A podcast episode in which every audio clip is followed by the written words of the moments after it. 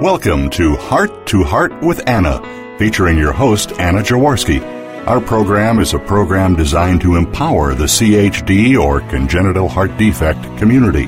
Our program may also help families who have children who are chronically ill by bringing information and encouragement to you in order to become an advocate for your community. Now, here is Anna Jaworski. Welcome to Heart to Heart with Anna. I am Anna Jaworski and the host of Heart to Heart with Anna. This is the last episode of season seven of Heart to Heart with Anna. Our theme this season has been congenital heart defects around the globe, and today's show is CHDs around the globe Brazil. This is so exciting for me. We have had so much fun traveling all around the world and talking to members of the congenital heart defect community from all over. So here we are in South America. This is where we're ending up today's show and today's season. Gabriel Santana was born in Sao Paulo, Brazil in 1988 with hypoplastic right single ventricle, ventricular septal defect, and a heart murmur. At first, the doctors thought Gabriel only had a heart murmur and sent him home. After almost a year, Gabriel's condition worsened as he developed pneumonia and started experiencing fluid in the sac around his heart. Doctors then diagnosed his heart condition and he went into the care of Dr. Egito at Hospital do Coração, or the Hospital of Hearts in Sao Paulo. He spent the majority of his first five years in the hospital, having his first surgery at only one year of age and then another at two. After the age of five, Gabriel was able to start having a more normal life. At 10, Gabriel's family moved to Las Vegas. In 2011, he had his third open heart surgery. Gabe is now 27 years old and has just been diagnosed with protein myopathy, so his story is far from over. Welcome to Heart to Heart with Anna, Gabriel. Hello, thank you for having me. Well, I'm so excited to be talking to you. And Gabriel and I are going to get to know each other a lot better, not just through the radio show, but Gabriel is also taking part in a book project that I'm working on looking at single ventricle long term survivors. And you're certainly qualified for that, Gabriel, aren't you? Definitely am.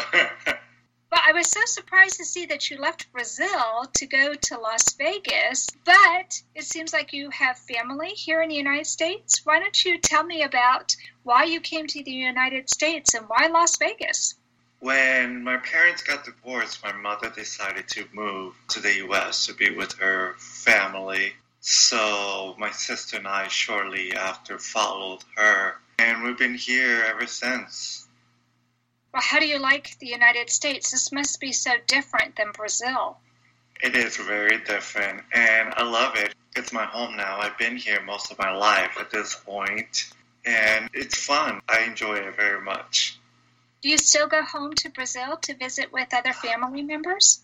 I have not. I'm trying to go back this December. Oh, well, that'd be a beautiful time of year for you to go. It will be. So, Gabriel, you said you had your first two surgeries in the first two years of your life, and they were both in Brazil. And I just found out before the show that you're actually related to your doctor. I'm sure you don't remember anything about those surgeries, but have you talked to your parents about those surgeries? What do you know about those first two surgeries? I guess the first surgery was so traumatizing. I do remember. It was very scary. I remember going into surgery and being in the elevator and begging my mom to not let me go. And she was trying her best to hold her tears back. And then the nurse turned to my mom and said, Okay, you're not allowed to step out the elevator. And they rolled me out. And I kept looking back, just crying and screaming for my mom. Oh. How devastating. And you remember that even though you were such a little guy. That is so sad. That must have been heartbreaking for your mother. It was, I can tell. I can still remember as if it happened yesterday. Wow. But it seems like, since you are still with us, that doctor did an awesome job with you. What surgeries did you have that first and second year of your life? The first surgery was pretty much a, a pre surgery to my big surgery that's as far as I really know about it. It was just to get things started to the main surgery that it needed to be done. Mm-hmm. And then the second surgery was about a year later, and that was the main surgery. And I know that was like about if I remember my mom telling me correctly, it was about 14 hour long surgery. Wow. Yeah. That's a long surgery. Yes. Your poor mother. That's so hard. Oh, My son's surgery was eight hours, and that was torture for me. I can't imagine it being almost twice as long. That's amazing. Now, my son had, for his first surgery, it was a modified Blalock Taussig shunt. Have those terms been thrown at you before? Do you think that might no, be surgeries? No. Not heard So you had okay, so you had something possibly totally different, and who knows what they call it in Brazil? Maybe Definitely. totally different. So, Gabriel, what do you think has been the biggest challenge that your mother faced moving here from Brazil and trying to establish healthcare for you? It was actually very difficult at first. I didn't have uh, any care of doctor for many years because we just couldn't afford it. It was unreasonable, the cost of medical. It was, so it was very difficult. I didn't get to see a doctor until I was 21 and I had a job that gave me medical. Wow. You were 21 before, so you went from 10 to 21. You went 11 years without seeing a cardiologist on a regular basis. That is correct. Oh my goodness. Now, were you on medication at that time? At I, this point or I was at first when I first moved to the U.S. I was I would go to a clinic and they would fill up my prescription, but after a while they just wouldn't give me the prescriptions anymore. But thankfully, I didn't need the prescriptions anymore. I didn't know that I didn't need them anymore, but I didn't. So that was very lucky of me. That was. Oh my gosh. To have gone 11 years and to not even be on the medication. So you never had a stroke. You never had anything bad happen in those 11 years? No, actually, my health was amazing. I forgot that I was a heart patient. The only thing that I had was the memories of me being in the hospital and the scar on my chest. Otherwise, I felt like a normal teenager. Wow. that is just amazing. I love that story. I mean, that is great that you really pretty much grew up without feeling labeled, without feeling any restrictions on yourself. Were you able to play sports?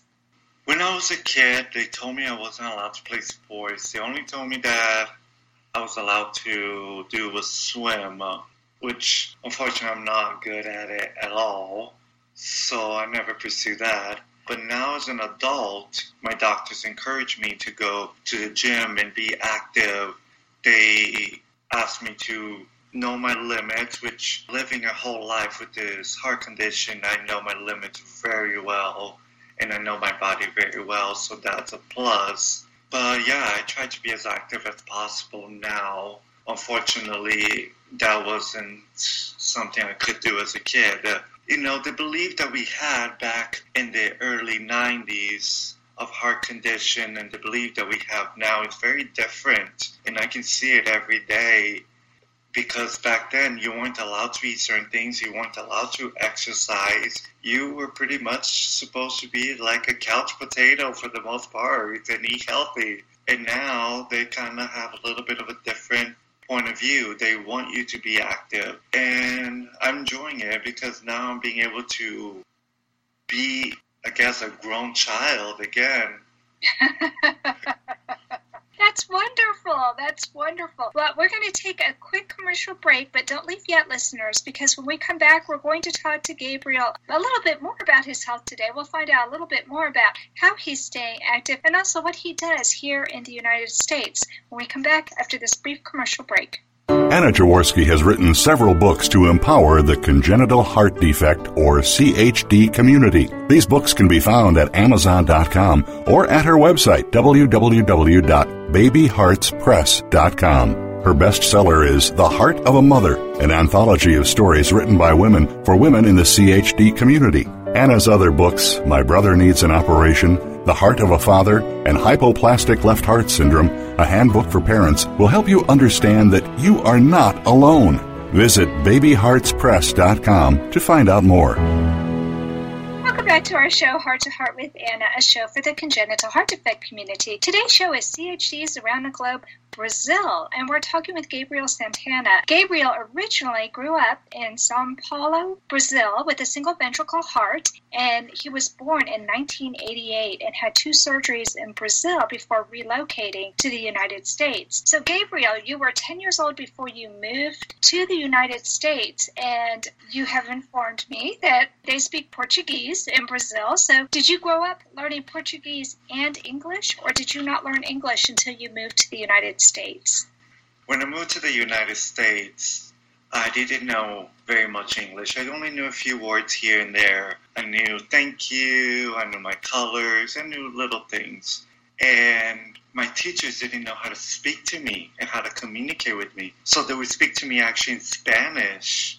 Oh no. so technically, I ended up learning Spanish before English. at least Spanish is more related to Portuguese and English, right? Ex- exactly. And they figure, well, once he knows Spanish, then we can actually communicate with him and we can teach him English. Oh my goodness! What a transition hey, for you. at least, at least I got to learn a third language, right? Right. Wow. Wow. What a challenge. And you know, things were different back in the 90s. They didn't have ESL programs back then the way they do now. So were you mainstreamed or were you actually pulled out to learn first Spanish and then English? Oh, no. I had ESL classes, thankfully. And so that was very helpful well, 10, you're about fifth grade, right? Were you actually yes. in a fifth grade classroom? So, were you in the classroom with the other children for the most part, learning your mathematics, learning geography, or whatever it was that they were teaching in English? And then did, were you pulled out for ESL, or did you spend your whole time in an ESL classroom? No, I actually had normal classes with everybody else. When it came time for English class, that's when they would pull a group of us out and we would go with the ESL teacher. So it was an immersion technique, really. yeah. yes. Wow. Well, your English is excellent, so they did a good job with you. Thank you so much. Well, I'm so happy to hear that you love it here in the United States and that you consider this your home. So, what is it that you do here in the United States? What is your profession right now?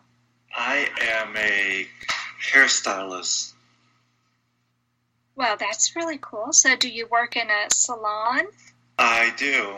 Actually, I do work at a salon just down the street from my house, which is very convenient. Well, that's pretty tiresome. You have to have your arms lifted all the time and you're on your feet all day long. You're able to do that with a single ventricle heart? I am, thankfully. But yeah, it's tiresome at days briefly when we were very busy, but it's it's very rewarding. I like it. I enjoy it very much. It's nice. So, what is your favorite thing to do? Are you a colorist? Do you like to do pearl? I love to do color. It's exciting to see the transformation. It is. You know what? It's exciting when you experiment with something new and it comes out looking great. I am normally a brunette, but after both of the kids were gone and we had a little bit more money because we weren't putting out so much money for tutors or what have you. I went red and I love it. And I can't imagine ever doing anything else now. right. Alex, my son, who has a single ventricle heart as well, is experimenting with color right now, Gabriel. He mm-hmm. has tips of his hair red. Looks pretty cool. So, do you experiment with color on yourself, or do you just like doing it on other people? Definitely. I have had almost every color in my head you can think of. well, that's really neat. Now, do you go to shows and actually display some of your work? I know that there are actually fashion shows for salon stylists, aren't there? Yes, I've gone to a couple shows. I haven't actually done any work for them yet, but I usually just go to watch. You know, you can get all kinds of fun ideas from seeing what other people's doing. Yeah, it looks like a lot of fun. I love it when my stylist tells me things that she has done. And she has told me about going to some of the different shows and the ideas that she comes back with. And every time I see my stylist, since I only see her once every six to eight weeks, her hair looks different. Do you change yours fairly frequently as well? I do. I give. I have what I call hair ADD. I love it. Hair ADD. yes. Oh, so what kind of style are you sporting right now, Gabriel? Right now, I have a mohawk. Oh, do you really? Yes. I have a friend in Germany, and they're planning on moving here soon. Her son has a mohawk, and he has actually dyed it rainbow shade. It's amazing to look at it, but she calls him her rainbow baby because he really is a rainbow baby. She lost a child to a congenital heart defect, and this is her second child. This is her rainbow baby, and his hair is rainbow colored. That's cute. It's pretty amazing. So you're Yes. sporting a mohawk. That seems to be fairly common right now. What do you think about the hairstyles as they come and go in fashion? I realize that right now the hairstyles are becoming a lot older hairstyles from back around World War II. I'm starting to realize that they're coming back principally for men, Huh, and I think that is very interesting. that is interesting. From World War II. So are you also seeing young men getting very, I don't know, what we would consider maybe happy days type hairstyles as well, where they look very prim and proper, or is it mostly It's like it's more of a modern twist to it. okay? So it's a little different. The basic of it is very much like that. So it's kind of interesting to see how the world just make itself around. You know, everything comes back. Right, what's old is new again. It's pretty cool. Exactly. Well, let's talk about your health and about the healthcare. You said once you were 21 that then you had your own job and that you started to have your own health care. So tell me about your cardiologist. Do you actually see a cardiologist who specializes in the care of adults with congenital heart disease? Oh, well, I have two cardiologists. One, he mainly does children. He is Dr. Rollins at the Children's Heart Center here in Nevada. And he's amazing. He was the first cardiologist I saw here. Well, actually, technically the second, until they told me that adult cardiologists don't look at people with my kind of heart condition Mm-hmm. And I've been seeing him for a long time. After a while, he advised me to start seeing Dr. Reardon because he does more adult cardiologists. So I see him. So I go back and forth. Every six months, I see Dr. Rollins. Every six months, I see Dr. Reardon. So every three months, I'm in the office seeing somebody. I love that because it just amazes me the dedication that I see from these pediatric cardiologists. They don't want to let go of you guys after you grow up. You know that, right? You become like no, they don't. and they become like our family, don't you think? They do. They do. Definitely. It's an interesting relationship that you have and a connection that you have with your doctors. At least for me, it is. I sometimes, when I am thinking of doing something really stupid, because I'm still in my 20s, so I'm still going through that phase, I don't only hear my parents' voice in my head, but I hear my doctor's voices in my head. I love that. That's just awesome. Well, we need to take another quick commercial break, but don't leave yet, friends, because when we come back, we're going to talk to Gabriel about his future and whether or not he plans to return to Brazil. We just found out earlier, maybe in December, but we're going to delve into that a little bit deeper and find out what we can learn from his experiences in having surgeries abroad and here in the United States. We'll be right back. Anna Jaworski has spoken around the world at congenital heart defect events, and she is available as a keynote or guest speaker for your event. Go to hearttoheartwithanna.com to learn more about booking Anna for your event. You can also find out more about the radio program.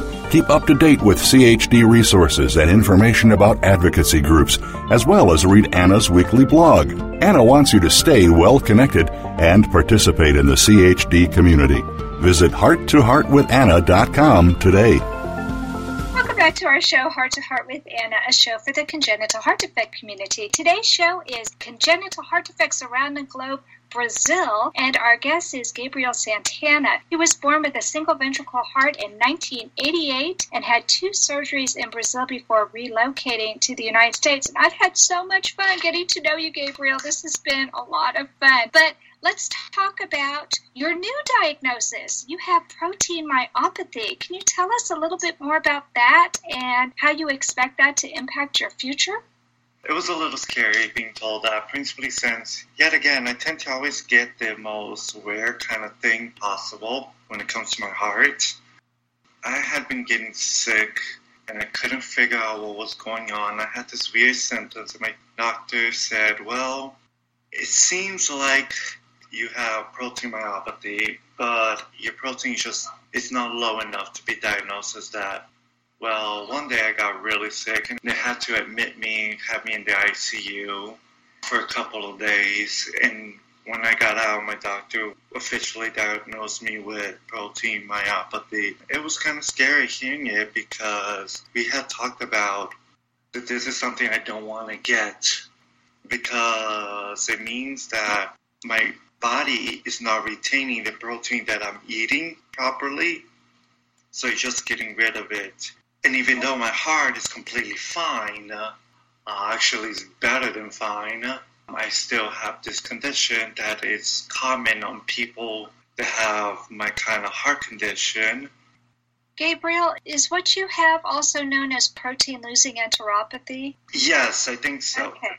Okay, because that's what I've more commonly heard it referred to is protein losing enteropathy or PLE. And I've actually had a number of friends whose children have had PLE. It is very scary. It seems like there are still more questions about PLE than there are answers to PLE. So, what have your doctors decided to do to combat this problem? Right now, I am on steroids once a day and I am on furosemide. But those medications, they pretty much just cover the symptoms of it. There is nothing that they can fix with medication. So they're just trying to cover up the symptoms so I can live a normal life as long as possible with this condition. Mm-hmm, mm-hmm. It's pretty scary. They do have some research, I believe, going on at Children's Hospital of Philadelphia. I know that one of my friends has actually traveled to CHOPS to meet with the doctors there and to find out what they're doing there. So I'm going to put you in touch with that dad later. oh, please, thank you. Because he's brilliant and he's been doing so much research to try and help his son as well. We want you to live a long and happy life, and PLE can get in the way of that. That's a real problem. It seems like you're able to control it enough now that you're still able to work full time. Is that right? Yes. Well, that's good. That's good. And it sounds like you're staying on top of it, which is also good because this is something that you don't want to be lost to follow up care because it could have really disastrous results. Isn't that true? Yes, it can. I should say disastrous consequences because I know that I had, I had a friend whose child passed away and it all started with the PLE. It caused the child to have major problems, and then the child got a heart transplant because they were hoping a transplant would take care of the PLE, and it didn't. Yeah, that's what I think it scares me most about it. Is that my doctor said that it's not a guarantee that will go away after the transplant. He right. said that eventually, when it gets bad enough, I will have to get one, but it's not a guaranteed thing. Right. Let's hope that they come up with something in the meantime that will help you and will take care of that and maybe not require a heart transplant. Let's talk about something happier because this this is anxiety inducing. Definitely. I like to think about bad things happening to you, Gabriel. I've become attached to you already. oh, thank so let's talk about something happier. Let's talk about you possibly going to Brazil. You said you might be going in December. Tell us what you're thinking about doing there. Right. I still have a lot of family down there, so I haven't been there in 17 years now. Wow. So I really want to go and visit and see some of my family. I'm very excited about it. So I'm trying to work everything out so I can actually go down there. But yeah, that would be really, really fun. I can't wait. Can't wait. Do you still speak Portuguese? I do. Very broken. And according to everybody that I run into that is from Brazil here in the US, they're like, you have an American accent. I'm like, great. I can't I can't lose. I have I have an accent in Spanish, I have an accent in English, I have an accent in my own native tongue now. Like, great. Uh, but it's delightful. I, I love your accent. It sounds great oh, to me. Thank you. So, what advice do you have for others who live in Brazil right now who might have children with congenital heart defects? What do you think are the most important lessons you've learned from having a heart defect and living in Brazil and now living here in the United States? You know, I was very, very lucky because most people in Brazil don't get to have the medical care that I had. Most people out there have to rely on the public hospitals, which is not very good, unfortunately, and doctors don't seem to really care very much about their patients. I hear that over and over, and I see little news feeds that my family will put on Facebook. It's very scary to think that if I wasn't lucky enough to have a family member that was a cardiologist in Brazil, I would most likely not be here today because of the way that they have their medical set up. I don't know. It's scary to think about it. It's very scary. All I have to say is I wish you the best of luck and I hope that God be with you through this horrible, tough time. Well, do you have any advice for like how would somebody go about seeing someone like your relative if they're afraid that their child has a heart defect? How would they see a cardiologist? They have cardiologists in public hospitals. Unfortunately, there's always a waiting list. And then when they do tell you that you have surgery, there's a waiting list for that. And unfortunately, it's very common that down there by the time you your time is up on the waiting list, unfortunately, you're no longer with us.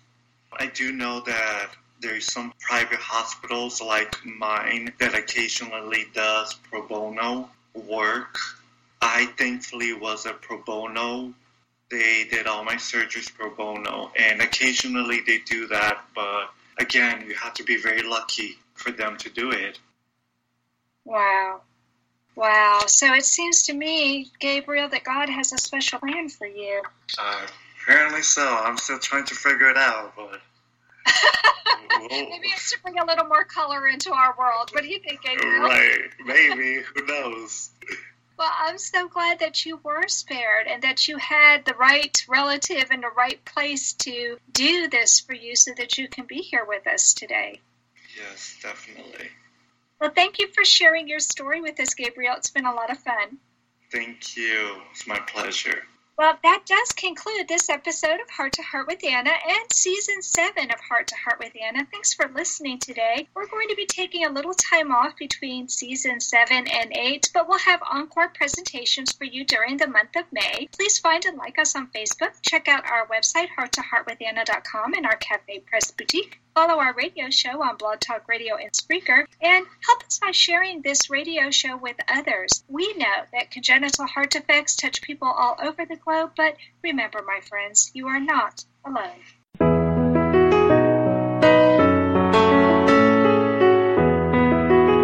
Thank you again for joining us this week. We hope you've been inspired and empowered to become an advocate for the congenital heart defect community. Heart to Heart with Anna, with your host Anna Jaworski, can be heard every Tuesday at 12 noon Eastern Time. We'll talk again next week.